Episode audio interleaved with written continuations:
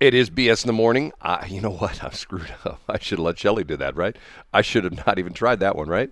Yeah. So, hmm. Imagine that. BS.show. BS.show. That's what it is. We're the Primal, Crimal Cast. Uh, The KSL Crimal Cast. Are you my partner in crime? Yeah, we're the Crimal Cast, all right. We're the yeah. Crimal Yeah, we're broadcasting from downtown St. Louis where you can street race, you can shoot people. God, you know what? I had someone challenge me on this over the weekend. I had someone say to me, you know, what you said on the air last night or last week was not true. What's And- that? Well, I said, and I found the article and talked about the new. We've got a new mayor in New York City and a new prosecuting attorney. And the new prosecuting attorney is like a Kim Gardner kind of person who's Uh-huh. essentially not charging anybody with anything. You know, you know, like all the riots in downtown St. Louis or the Stockley verdict, and nobody got charged with anything. People stealing, people, all that kind of stuff. Anyway, um, they said I was not correct when I said that in New York they're changing armed robbery to a misdemeanor. So I looked it up, and sure enough, that's what he said. The new prosecuting attorney in New York City, New York City, essentially saying armed robbery is no longer a felony. So think about that for a minute. A misdemeanor is speeding. A misdemeanor is is like an ordinance violation at your house. A misdemeanor is like no right turn on red. You know what I mean? Get it? That's a misdemeanor. You know, that's what you get charged with. You go in with a gun and you hold up a place. I mean, can you explain that? Does that make any sense at all to you? It doesn't. Armed robbery is a misdemeanor? I mean, I'm thinking to myself, I'm moving to New York and I'm just, you know, and of course you can't buy a gun in New York, but I'm taking my, one of my guns with me. I'm just going to rob every place every night. If I get caught, eh, I get a ticket, you know. I'm bailed out, you know, and once again, no bail because there's no bail anymore for misdemeanors in New York, state of New York. If the only bail is like for felonies, if you get, you know, arrested for a misdemeanor violation, they, you know, they book you, they print you, they, you know, mugshot you, and then you're back out on the street again. I just, I, you know, and once again, I'm thinking So myself. did you send this article that v- then d- validated what you said? In fact, I did. Matter of fact, And I, what was the response? Well, I, I don't. Let me see. Let me see if I. I'm, I'll, s- I'll, I'll read you the article, which uh, I think I have. I think I saved it, and it talked about. Da, da, da, um, well, what was the response when you sent that? I don't think I got a response. Oh, by the way, I have to tell you Oh. about somebody who I called who was not, who was really upset with me. I'm trying to help them out. What'd you say? I have to tell you a story of someone that I talked to last week. I think it was on Thursday. I'm trying to help out, and the guy was not happy at all that I called him. Uh, Why? I guess he was. Uh, yeah, here it is. Right, the guy's name is Alvin Bragg. Okay, and this is the news story, and I checked it on two different sources to the point where where I'm thinking to myself, okay, uh, Manhattan District Attorney Alvin Bragg appeared with Reverend Al Sharpton Saturday at the National uh, uh, Action Network rally in New York to talk about his plans to reduce incarceration through lowered prison sentence and fewer arrests. Uh, and he talked about the new tris- has yeah the new district attorney has made lowering incarceration and shortening prison sentences a key component of his political campaign. Get this, he wants to change murder, twenty years and you're out. You murder somebody, you're in jail for twenty years, then you're out. Um, he said um, Bragg announced that he will not seek jail time for a variety of offenses, following a path of other progressive prosecutors-.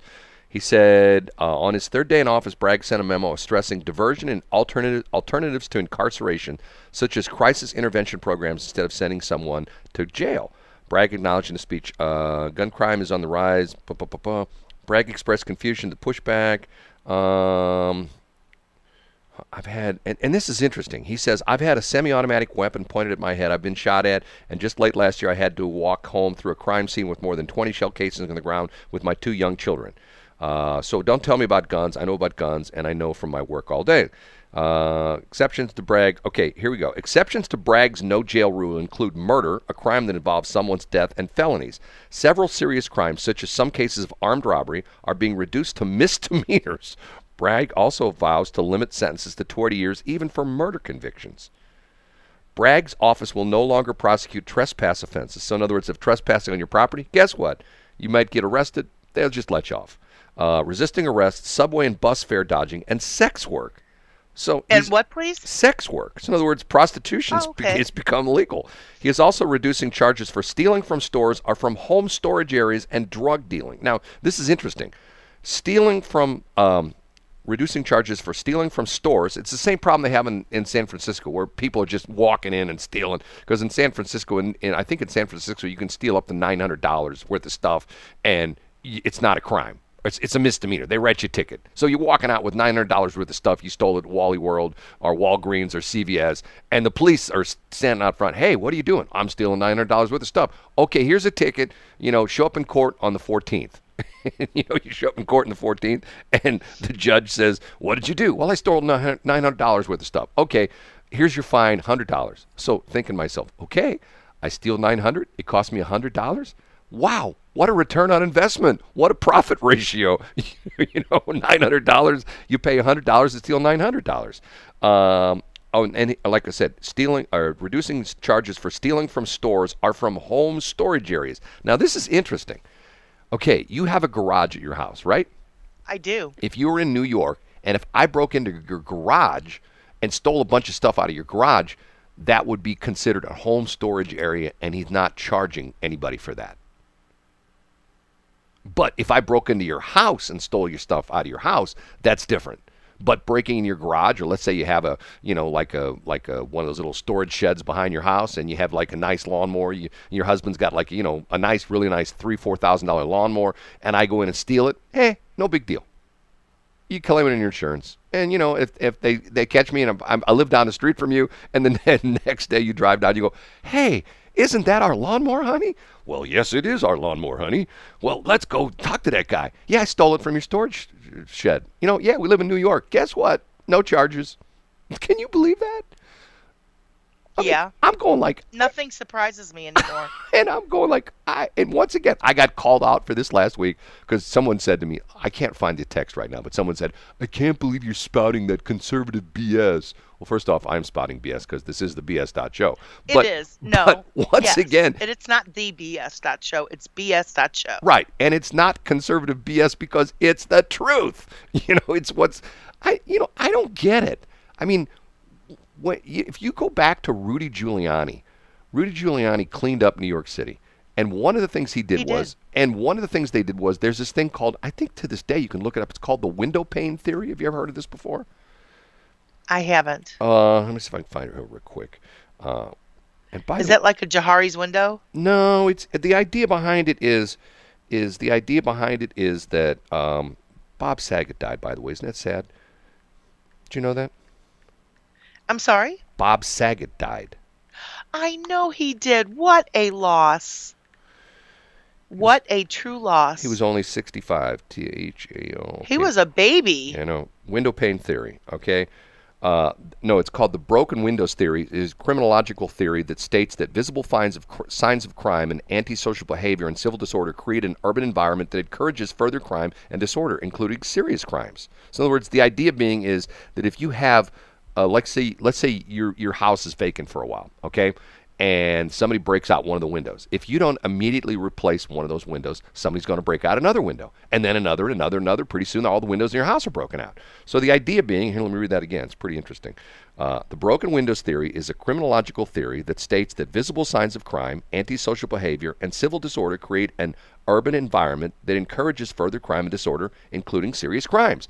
Think about what's going on in the West Coast in LA and San Francisco with the homeless people. One homeless person sets up a tent on, on the street and nobody does anything. So another one, and then another one, and then there's 20, and then there's 50, and there's 100, and there's there's then there's a thousand. You know, and nobody does anything. It just keeps perpetuating. Same thing. If you go into, you know, if I go into a bank and I say, "Hey, I want everything in your cash drawer. Give me all your money," and and, and they don't charge for bank robbery anymore. Guess what? Everybody's going to be robbing banks. Why would you go to work? You just go to the bank and rob it. Ah, you know, you come out with ten thousand dollars cash. Police have said, "Hey, did you just rob that bank?" Yes, I did, sir. Here's a ticket. Go to court. You go to court. Judge says, "I just did it for the glitter bomb." right. Judge says, "Did you rob that bank of ten thousand dollars, Your Honor?" Yes, I did, sir. okay, here's a thousand dollar fine. Don't do it again. You know, go like, okay, I just I take a thousand dollars in stolen money and pay off my fine. I don't understand it. I don't understand it. It's sort of like parenting with with your with your kid. If you let your kid, you had your daughter, I had four kids. If you let them get away with something all the time, guess what? They're going to do it all the time, right? Yeah, just like puppies. right. If if you let your puppy poop on the floor and you don't do anything, the puppy's going to poop on the floor everywhere, right? Yeah, that's what I'm challenging. Yeah. And if you let Brad in your place, he might poop on your floor. Oh, excuse me. I did not. You're funny. I did not. So I'm just gonna. I'm okay. I'm gonna completely change this, but um, Matthew Weingartner, he actually just he's a friend of mine, and you know him. He um, he was hometown cleaners.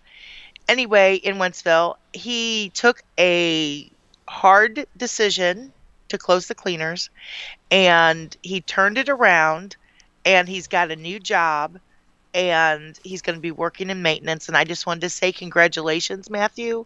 You worked hard, and I'm very proud of you. Can I ask a dumb question though? Sure. I mean, and and I don't mean this in disrespect to him. Was the demise of his cleaning? Uh, he did had a cleaners. You get your shirts done and stuff like that, right? Yes. Okay. Was the demise of his cleaners because of the pandemic? Because nobody wore nice clothes anymore, and everybody just lounged around in their pajamas and stayed home all day long. He's never said, but I'm sure that's part of it. Uh, You know, that's another business. I'm sure that's 99% of it. Well, actually. that's you know, think about that for a minute. I mean, there was a time when people dressed up to go to work, and men would take their shirts to the laundry, to the dry cleaners, and get them nicely laundered and pressed and the whole bit. And women would take their dresses and things like that. Well, women don't wear dresses for the most part anymore, right? and they're all washable. do you do you do you wear dresses ever?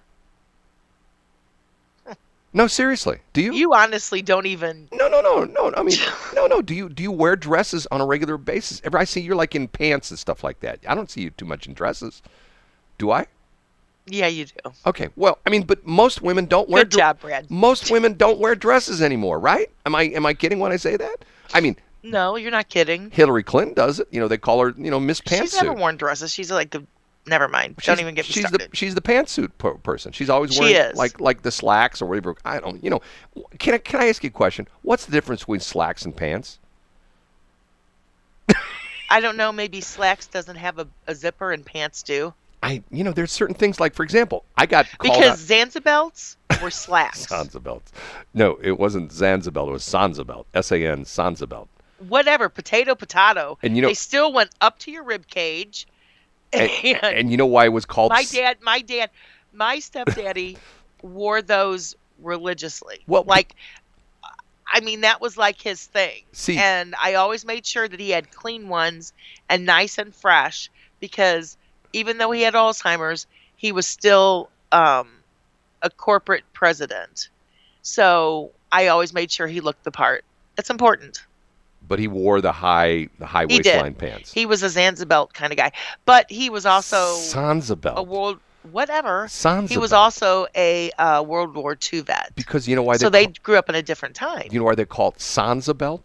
Why? Because if you're sans something, you're without it. So if you're sans a belt, that's what that that's in other words, they didn't have belts.